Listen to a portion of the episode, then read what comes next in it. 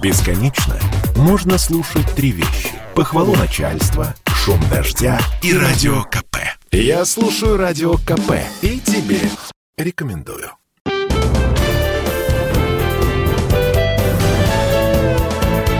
Гость в студии. Сколько, по данным Россотрудничества, на постсоветском пространстве осталось людей, подпадающих под понятие соотечественники? Ну, есть ли страны, где вообще им хорошо живется и нет проблем? Статистикой, которая является большой ложью, как мы знаем, да, а, есть проблема. Во-первых, э, мы ФАИФ, Федеральный орган исполнительной власти, тем более еще и в структуре Министерства иностранных дел, в своей работе мы должны опираться на данные консульского учета. Например,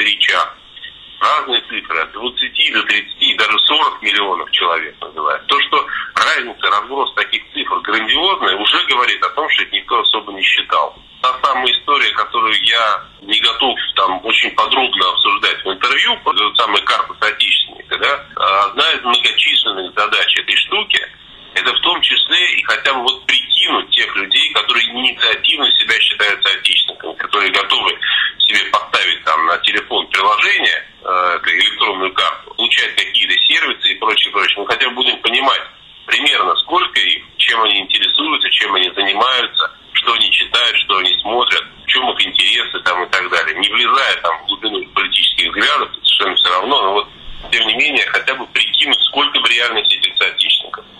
Главный тезис, что данные консульского учета с общим числом соотечественников не бьются. Есть э, очень интересная история. Сегодня у меня разговор очень хороший. Есть такой болгарский политик Николай Малинов, движение русофилы. И мы с ним обсуждали такую историю. А что важнее, русофилы или русофоны? Можем ли мы считать всех э, людей, которые говорят по-русски или умеют говорить по-русски, или знают русский язык, однозначно русофилами? Большой вопрос. По твоим оценкам, где больше всего русскоязычных, если вот так глянуть? Ну, наверное, на Украине самая большая община. Ну, естественно, Украина, Белоруссия, которая просто вся э, говорит, ну, за исключениями некоторыми, конечно, по-русски. Огромное количество наших соотечественников в Средней Азии живет. Это очень большое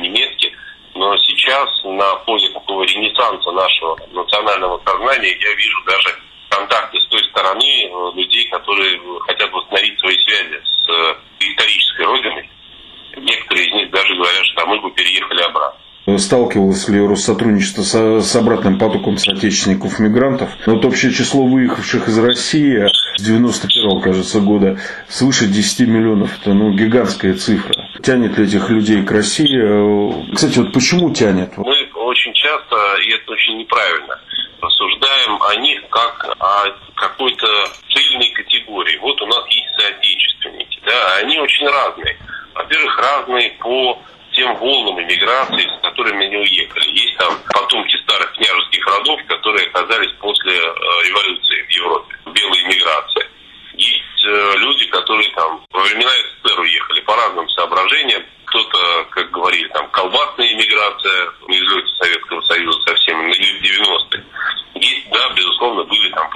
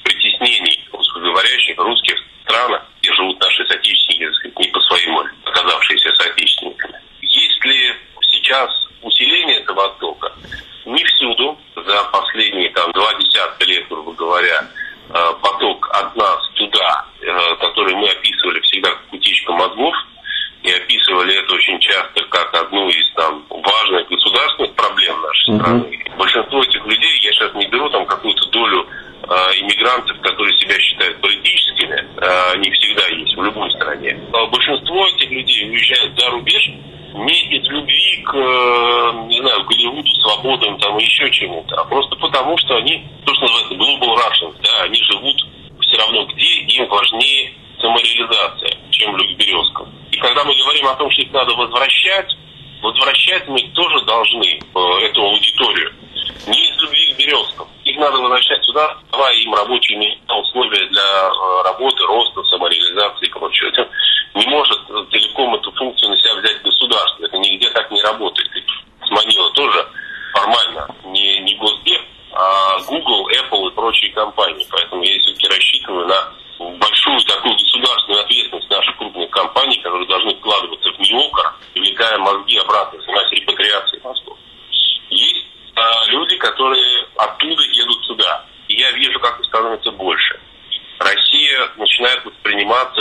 такой материк адекватности, материк нормальности. Люди едут, говорят, нам все равно,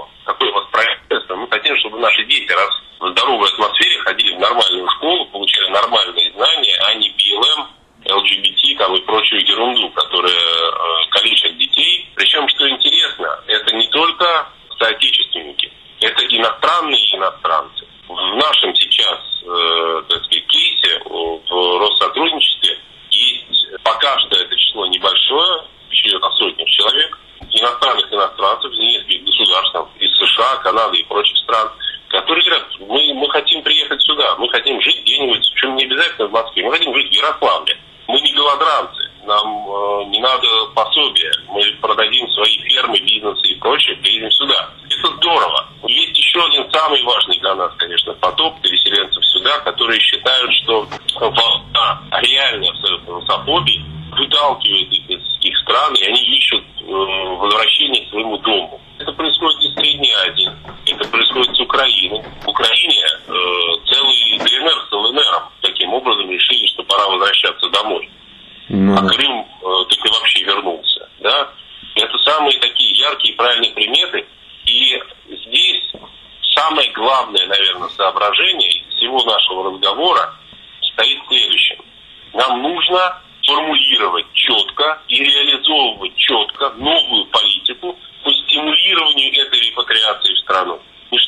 просто облегчить.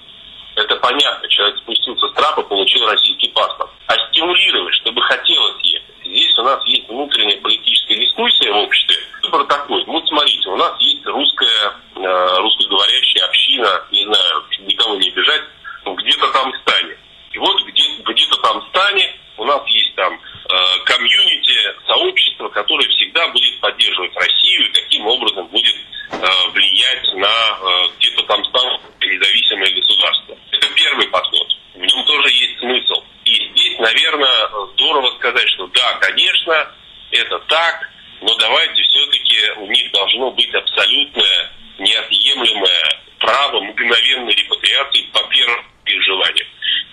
кажется, сейчас можно и дальше идти, а именно перейти к стимулированию, к поддержке э, этого самого, этой самой репатриации.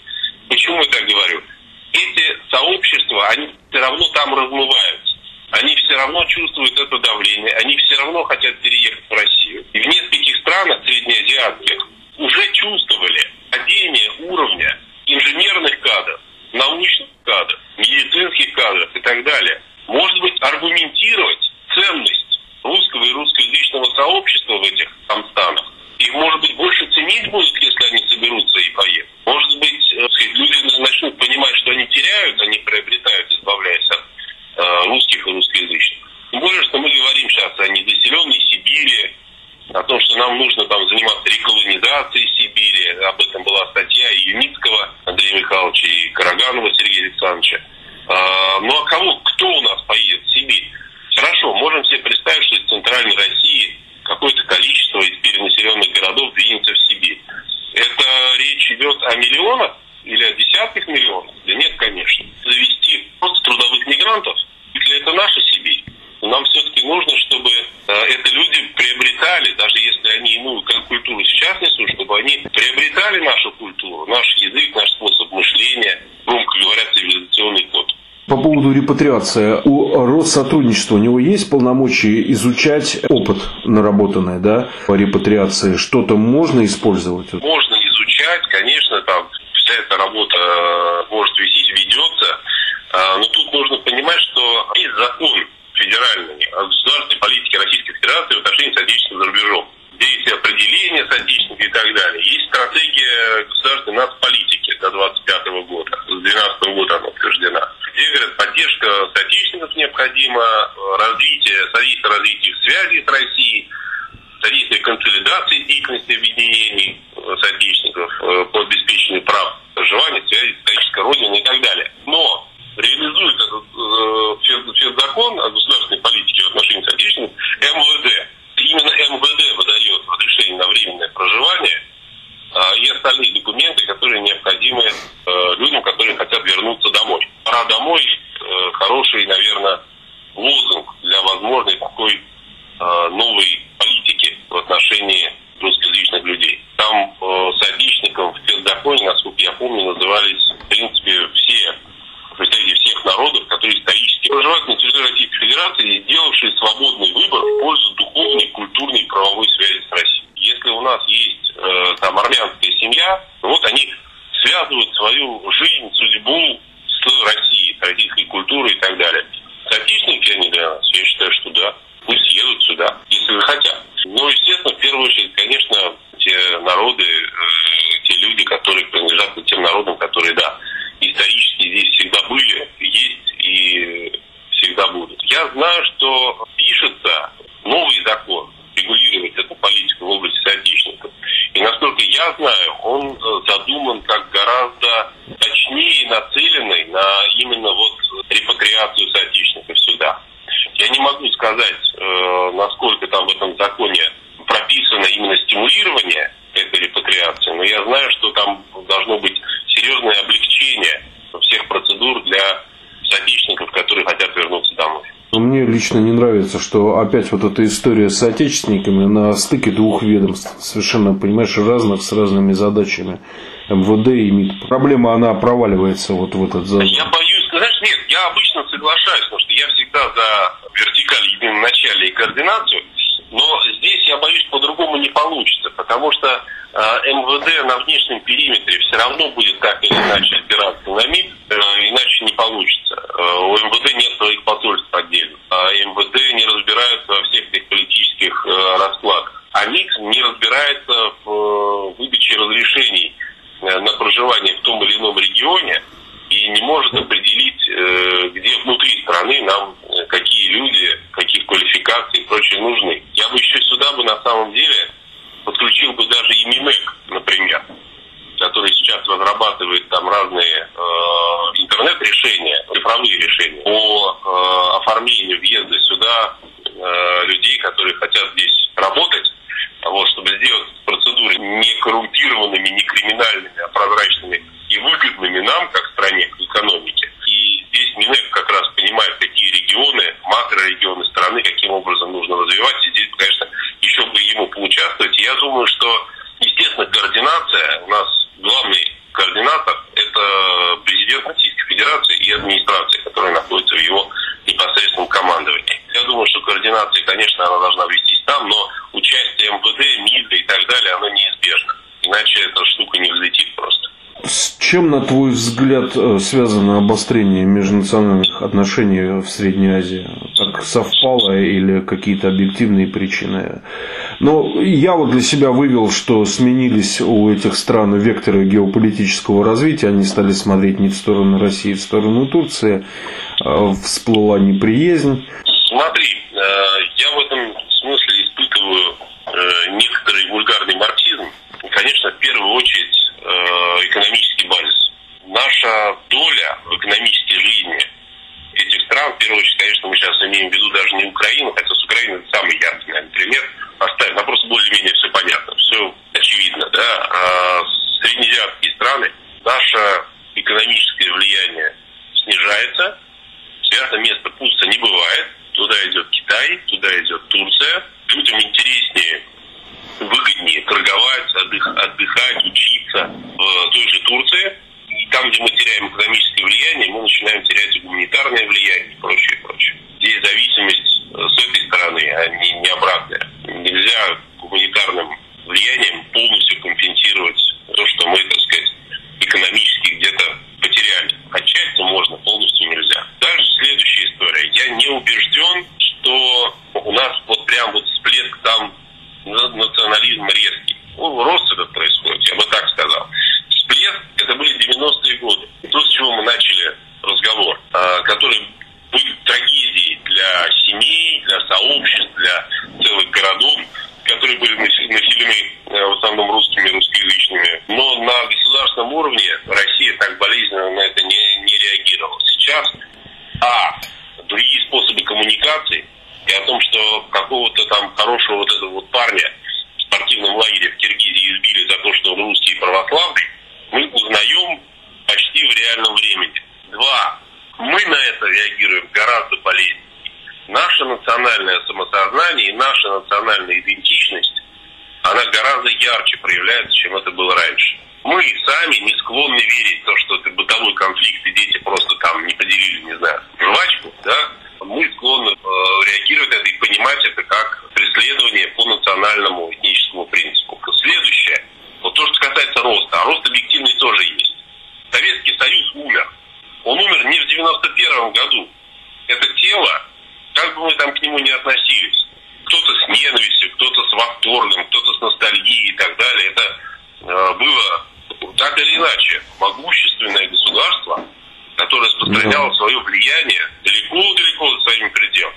Вот тело этого государства все эти годы остывало. И сейчас какой-то ностальгии о братстве, там, единстве и прочем, ее все меньше и меньше становится. Старшее поколение, они говорят по-русски. Э, они еще помнят, что они учились где-то здесь, у них были там друзья, они переезжали, ну все. Новые э, ребята видят Россию совершенно другой оптике. Это просто еще одна территория, где можно зарабатывать деньги, с которой можно торговать, где можно учиться. Но вот эта вот э, привязка, она ушла. В этом смысле Советский Союз, он умер, вот, наверное, где-то 15 19 20 годы окончательно. На этом фоне мы видим Крым, мы видим возрождение нашего национального самосознания. И это очень интересный такой процесс, который все, все вот эти вот факторы, они сошлись в одной точке. Сейчас у нас э, очень сложно обсуждается внутри, в России, вот эти два подхода. А мы все еще там братские народы, или мы просто дружим, потому что это некая взаимная польза. Мы стараемся напоминать всем этим людям о той крови, которую мы проливали вместе в той же Великой Отечественной войне. И люди старшего поколения, понимают это. Люди молодого поколения, нам сложно находить даже какой-то язык общий, чтобы объяснить им, что это наша совместный, подвиг. Почему мы цепляемся, как э, нас обвиняют за историческую память? Мы не цепляемся за историческую память, мы просто храним ее, и мы должны объяснять, что вот она есть у нас общая. Но новое поколение не ценит этого уже. И все сложнее и сложнее им будет это объяснять. Настанет какой-то момент, когда для э, киргизских, таджикских, казахских, армянских, азербайджанских школьников и этот, этот момент уже почти вот он на пороге стоит. Это Великая Отечественная война, это что-то вроде войны 1812 года. Мы даже сейчас слышим заявления отдельных политиков, э, маргиналов и отщепенцев, но тем не менее получающих хорошие голоса на выборах, что а Великая Отечественная война это не наша война была. Это где-то там, а мы вот как бы вот кровавый режим нас заставил, к сожалению. Говорить о том, что происходит какой-то исторический поворот, дикая банальность. Но в реальности сейчас происходит. Нет чувства привязанности, обязанности какой-то, кроме как старшим, старшим поколением, в том числе и из политики. Только пока еще существующий безвиз напоминает о братстве наших народов, да, и общей истории. А, ну, конечно, напоминает. Будет напоминать, потому что это, э, как сейчас модное слово, э, давно уже старо, старомодное слово «скрепы», конечно, будет напоминать. Э, куда мы от этого денемся? Потому что, да, это общая история. А вот если братство, оно было, хотелось бы, чтобы оно было и дальше, но его все меньше. Тем летом стало ясно, что появилась единственная организация, которая может хоть как-то вписаться за соотечественников, и у нее есть а, рычаги влияния и наказания. У вас действительно есть полномочия, например, сделать так, чтобы люди, которые проявляли агрессивную русофобию, больше там не учились в Российской Федерации? Я бы не сказал, что это единственная организация. Э, я считаю, что государственная машина очень серьезно э, меняется. Запрет на въезд – это МВД, между прочим. Очень важные э, содержательные слова о том, что это недопустимо, и важные очень э, сигналы, которые не просто сигналы, когда кто-то на улице подудел бабудел, да, а реально э, то, на что э, политики реагируют, прозвучали из администрации президента. МИД, я бы тоже не критиковал бы так уж МИД, потому что э, Мария Владимировна Захарова тоже очень правильно расставила акценты. А здесь э, агентство не могло на это не реагировать. У нас, да, есть э, несколько механизмов, совершенно прописанных в нашем там, положении, в тех инструкциях, доктринах, которые у нас есть, что мы должны, э, например, заниматься квотами на поступление, бесплатными квотами, которые оплачивает правительство Российской Федерации на поступление в российские вузы.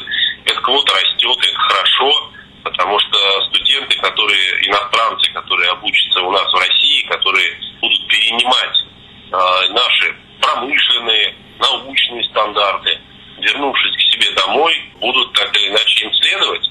Это хорошо, это правильно, это тоже вопрос влияния, этого не надо стесняться. И здесь есть еще несколько отменных программ. Например, есть такая программа, называется новое поколение. Это ребята 25-35 лет. Правильным образом, формальным это называется программа краткосрочных визитов ознакомительных в Российскую Федерацию. Она действует по указу президента. Тысяча человек в год, они приезжают сюда. Сейчас из-за ковидных двух этих лет это число меньше. Мы не можем просто физически границы закрыты, собрать этих людей. Стараемся, чтобы это были группы какие-то профессиональные, чтобы это не было голым туризмом, чтобы приехали там группа айтишников, группа инженеров, группа докторов, а, молодых профессионалов, группа молодых политиков, группа там, молодых журналистов.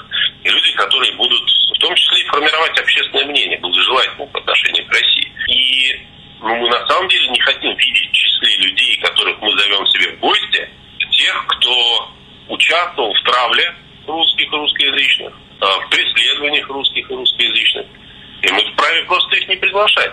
Поэтому то, что касается нас, мы отвечаем там за, за свой